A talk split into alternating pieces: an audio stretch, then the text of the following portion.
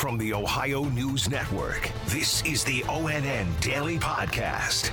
It is Friday, May 14th, 2021. From the Ohio News Network, I'm Daniel Barnett.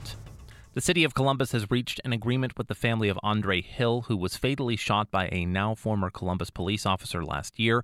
More from Karina Nova. The city says it will pay Hill's family $10 million.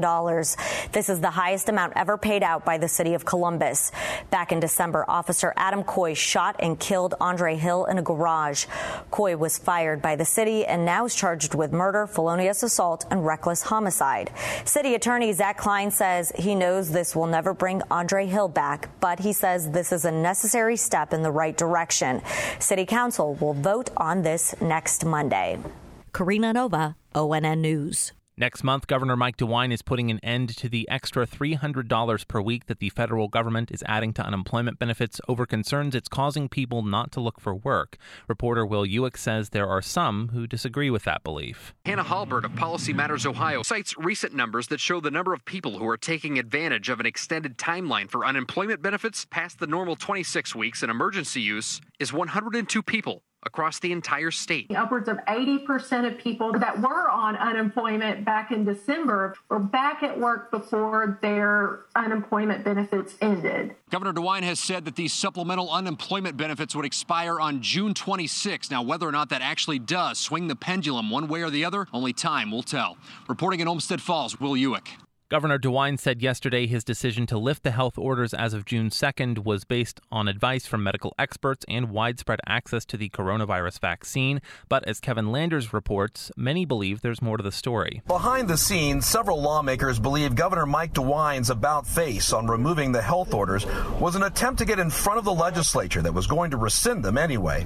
And I'm pleased that the governor finally listened to the legislature because if the governor wasn't going to open up Ohio by the June 20 22nd date, which Senate Bill 22 took effect, the legislature was ready to do so. In other words, they believe Governor DeWine felt the political pressure to do it because reaching 50 cases per 100,000 people, many believe, wasn't going to happen.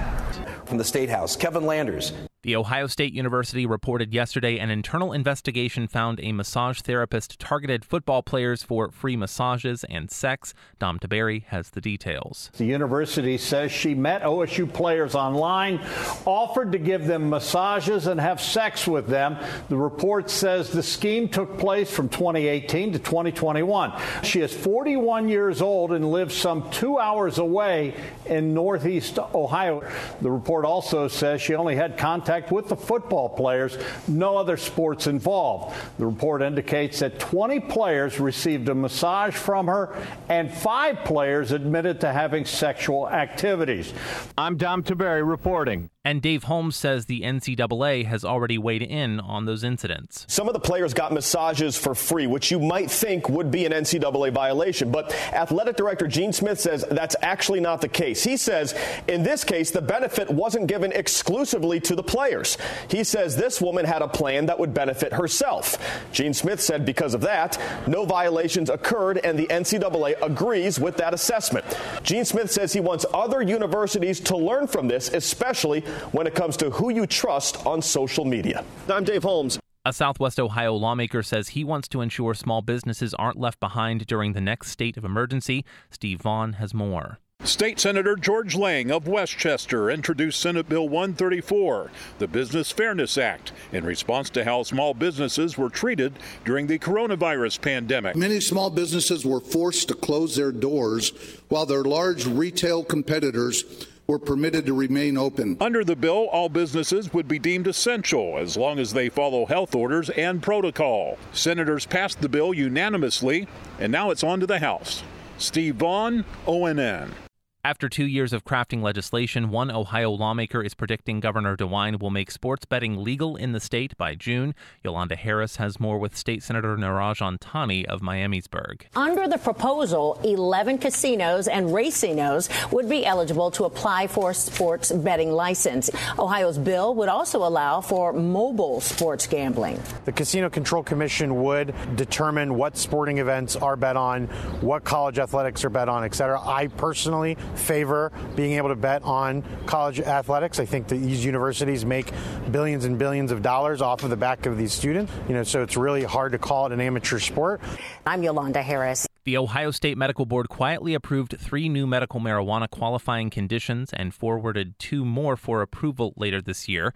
The Cincinnati Enquirer reports that the board's medical marijuana committee in February determined three conditions arthritis, chronic migraines, and complex regional pain syndrome were already covered by the existing qualification of pain that is chronic and severe. That brings to 22 the number of conditions that qualify for medical cannabis use in Ohio. The committee this week also advanced two conditions for the full board to approve at a future meeting persistent muscle spasms and terminal illness. A recent survey showed only 29% of parents nationwide said they were ready to have their children receive a coronavirus vaccine. Amy Steigerwald spoke with Toledo area infectious disease doctor Jennifer Hanrahan. Doctors are breaking down why the shot is safe for kids. Even though kids don't tend to get as sick as adults do, the main thing that they can do is to help protect the people around them. Pfizer is the only vaccine currently being offered for anyone under the age of 18. And as the vaccine becomes more available for kids, getting reliable information from credible sources is important. You know, we should be paying attention to science, not social media to get our medical information. Amy Steigerwald in Toledo. The Centers for Disease Control and Prevention issued new guidance yesterday that will mean a return to a measure of normalcy for much of the nation. Andrew Kinsey has more from CDC Director Dr. Rochelle Walensky. If you are fully vaccinated, you can start doing the things that you had stopped doing because of the pandemic. That means people vaccinated against COVID 19 can go without masks both indoors and outdoors. There are a few footnotes here. People who are immune compromised should talk with their doctors before giving up those masks. And if you're heading on a bus, train, plane, or public transportation, you should still wear that mask. I'm Andrew Kinsey. And Cedar Point opened its season this morning. Brandon Simmons reports from the park in Sandusky. Many of the health safety protocols that were in place last year, just so everyone knows, are still in effect. They're continuing to limit capacity and expect people to be socially distanced while they're inside the park. However, masks are not required when you're outdoors, of course, or when you're on rides. Now, if you haven't already, you have to be sure to also make reservations for your visit this year, just like last year. That's the only way you'll be able to enjoy any of those planned events and celebrations In light of recent announcements from the state and the CDC regarding the relaxation of various health guidelines, Cedar Point is evaluating changes to be made and will post more information on its website. Special thanks to affiliate stations WBNS TV in Columbus, WKYC TV in Cleveland, and WTOL TV in Toledo for their contributions to today's newscast. I'm Daniel Barnett on the Ohio News Network. This has been the ONN Daily Podcast, a production of Radio Ohio Incorporated on the Ohio News Network.